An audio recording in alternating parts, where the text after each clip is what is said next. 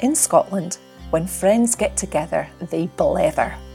When these three friends happen to be Scottish Blue Badge tourist guides, you can be sure that the country that they're so passionate about will be right at the heart of their discussions, be it contemporary or historical, culinary or cultural, reminiscence or anecdote.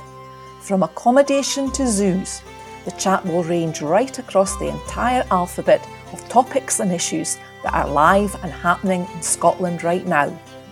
We hope that you'll join us. There's nothing to beat a recht good blether.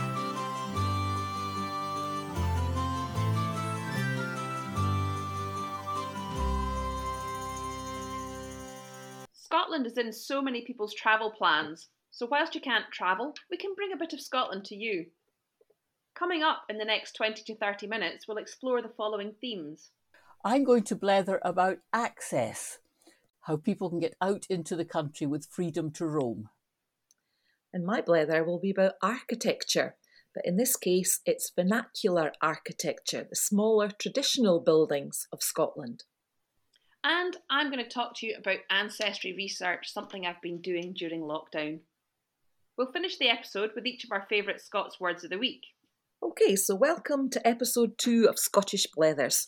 We're glad that you've stuck with us so far. Helen, can you tell us a bit about access in Scotland and why it's so unique?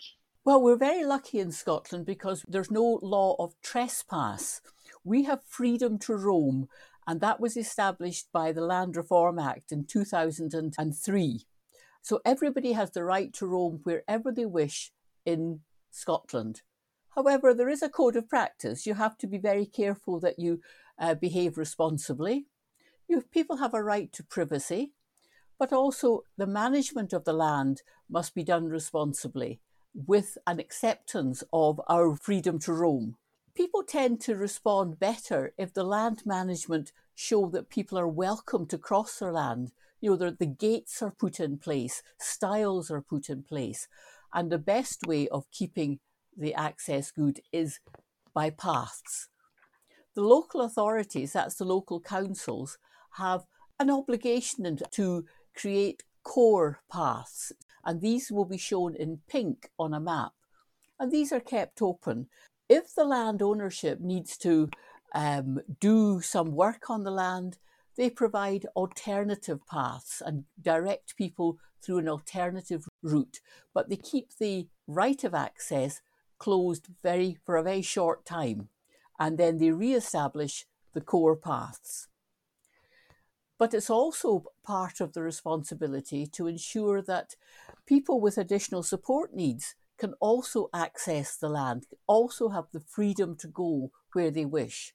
So many of the paths are created to allow wheelchair use, for example, um, and but also if crossing the land in a wheelchair, you still have to follow the highway code and to be aware that other people will be using the paths as well.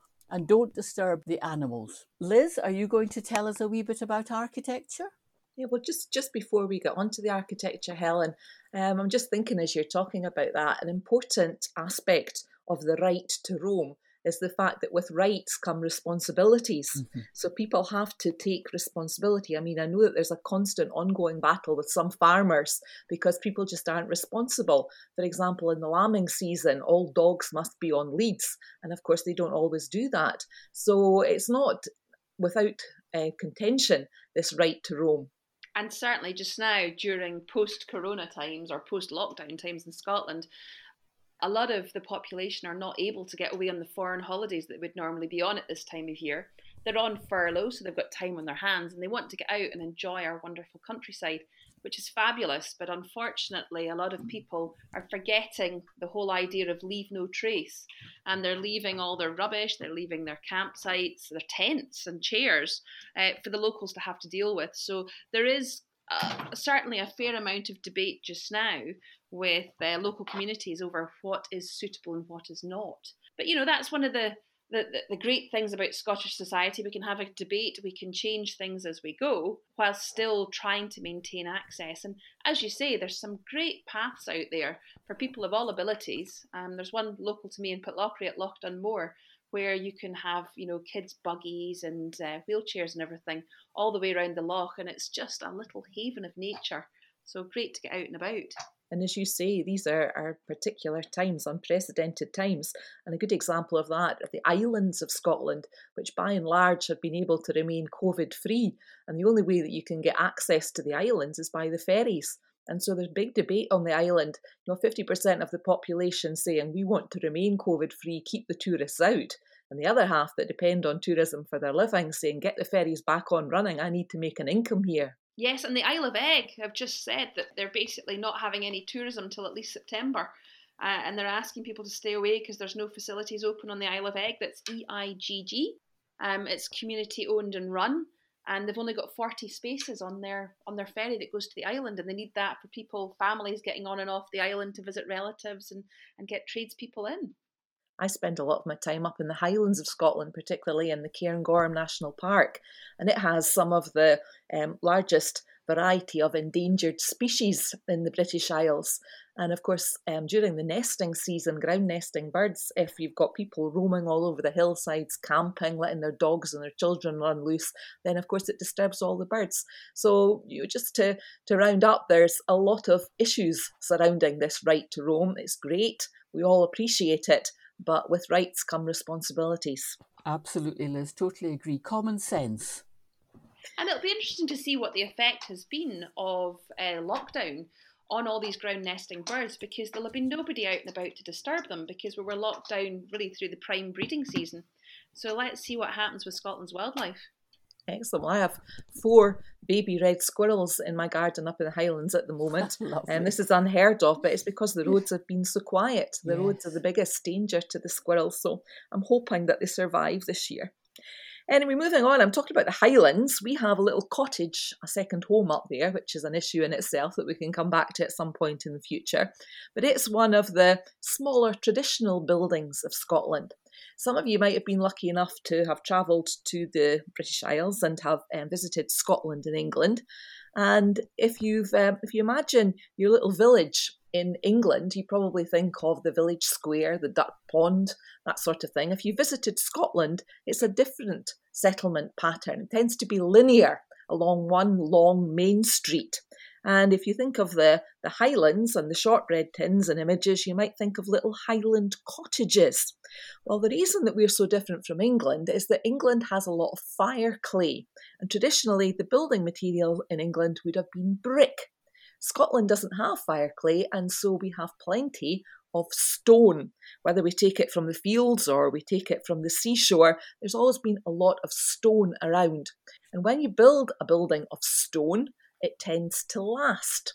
And so we have a tremendous variety of what we call Scottish vernacular buildings, buildings that are built according to local need and circumstance, whatever materials they have to hand, whatever their particular needs are, whether it's to protect themselves from the wet or from the wind, um, or to use the topography of the land. So as you travel around Scotland, you've got lots of variety to look at.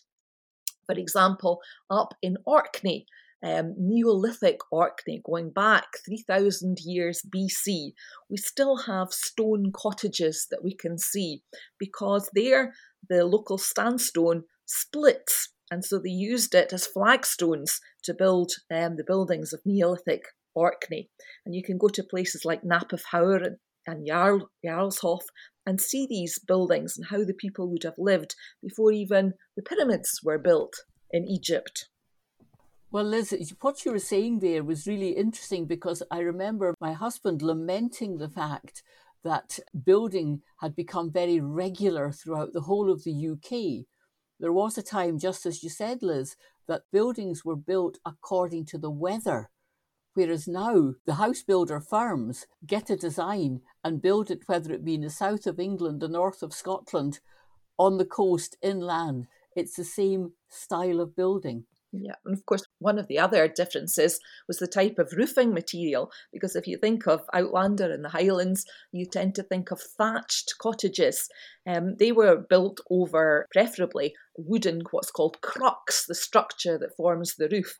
But in some places, like Orkney and the, the islands, they didn't have trees. They could use driftwood but they had to be inventive. So things like whalebone, they would uh, use other derelict cottage and recycle the wood, so good practice there. And then they would put a thatch over it, and that thatch could be made of reed. That was the prime one because it would last a generation, or it could be heather, or it could be just bracken or um, anything, any vegetation that was growing around. So it was accommodating what you had to hand. And of course, some of the great buildings in Scotland, the ones you see often as photos on Scotland from the Roadside Facebook group, yep. are the ones with the red tin roofs, all that wonderful corrugate iron. And they do give some of the best ones. I think there's another one on Barra as well. Uh, Hope Blamar, the artist, has a great painting that she did with one of the red roofed houses on Barra. So, you know, the whole that whole vernacular architecture is fabulous.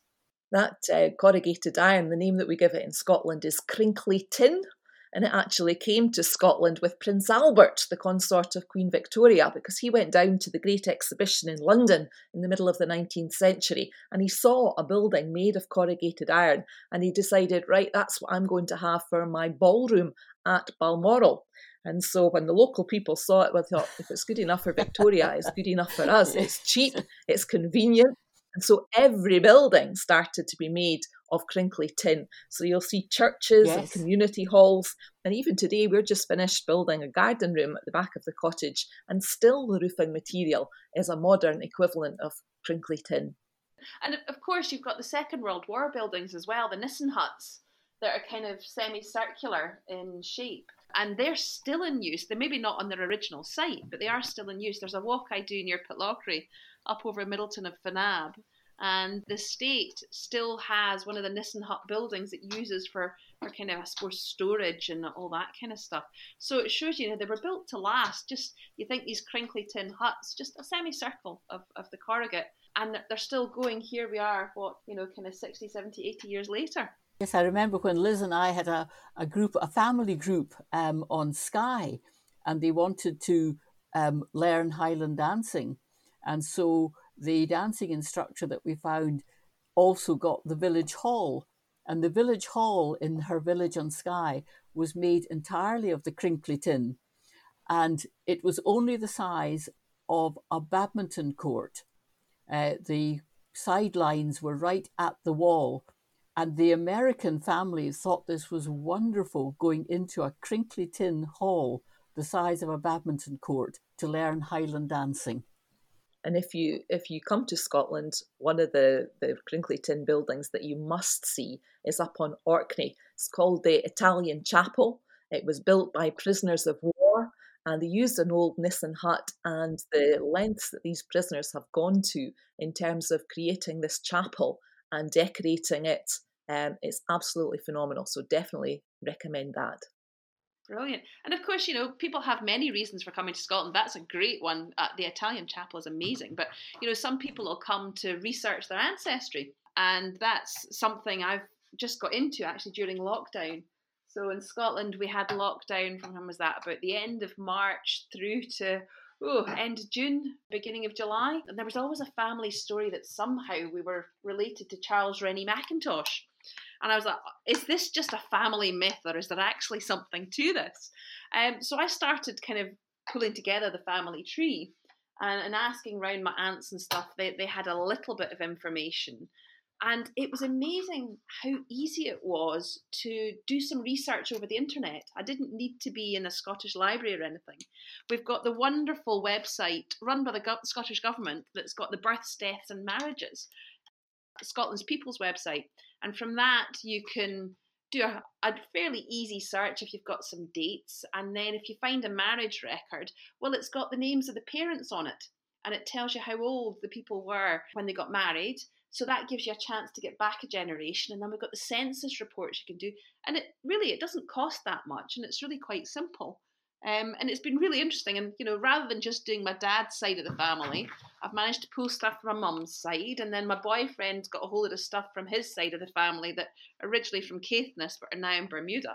And uh, it's just really interesting getting stuck into all of this. And yes, I did find the link to Charles Rennie Mackintosh. Oh, brilliant. It's something that's very good to do with your your, your parents while you've still got them. My mum and I did it a, a while back, and um, my mum, when she was growing up, she had her father's mother lived with them for a long time, always dressed in widow's weeds in black, very strict. And uh, she would never call my grandmother by her first name. She always called her Mrs. Beatty, very proper. Um, and while we were doing all this ancestral research, we kept on coming across all these illegitimate children. And my mother kept on saying, If my grandmother knew this now. Heavens. I know, because I, I found one death certificate and it said, you know, whoever's uh, notified the death and it says inmate and i'm like have we got a convict in our family where's this come from so i need to do a bit more uh, research because i went to see my my great uncle uh, just a couple of days ago with my great auntie Mary. So um, kind of through marriage, the two of them. And uh, he was saying, yes, there was somebody in the family that was a prison officer. And I thought, oh, this could maybe be it. So I've got more research to do and more things to go and find. But there's loads of records on the internet that'll help you. And it's very addictive, very addictive. Yes, I remember my my mother. Um, it was her cousin's family who were doing um, the ancestry research, and they came to see my mother at that time as the oldest living um, member of the family. And they said, "We've come across this um, Auntie Teen or Teen on the on the uh, chart, and what do you know about Teen?" And my mother said, "Oh, oh, we never talked about her. No, no, no, no. She, she, she, she didn't exist to the family." Yeah, there's skeletons in every cupboard, That's Helen. right. so did use ancestry.com and as you say you go down a lot of blind alleys on the way. But where i found it has been really interesting is that a lot of people over in canada where a lot of my maternal grandmothers she was one of 13 children mm-hmm. and a lot of her brothers went across there to canada. And across there we have people who are reaching out to us because they've been doing their ancestry. Um, so we, we find that uh, where my grandparents' generation and even my parents' generation kept in contact with people across there. Now there's people of my generation that are coming back and re-establishing the links. It's it's really interesting because my parents, both of my parents, my father would be 108 and my mother would be 105 if they were alive. And my mother was one of the set of twins born to my grandmother in 1915 and my grandmother was 40 when she had the twins, her first children, in 1915. Um, so she was very old and she, she stayed with us. But we were going to a wedding, this would be in the 1950s, and she went to the hairdresser and said, could, she, could they singe her hair? And the hairdresser looked and said, oh, well, we don't do that. And when I was doing my ancestry, looking through, I discovered that my great grandfather in the mid 1800s was a hairdresser.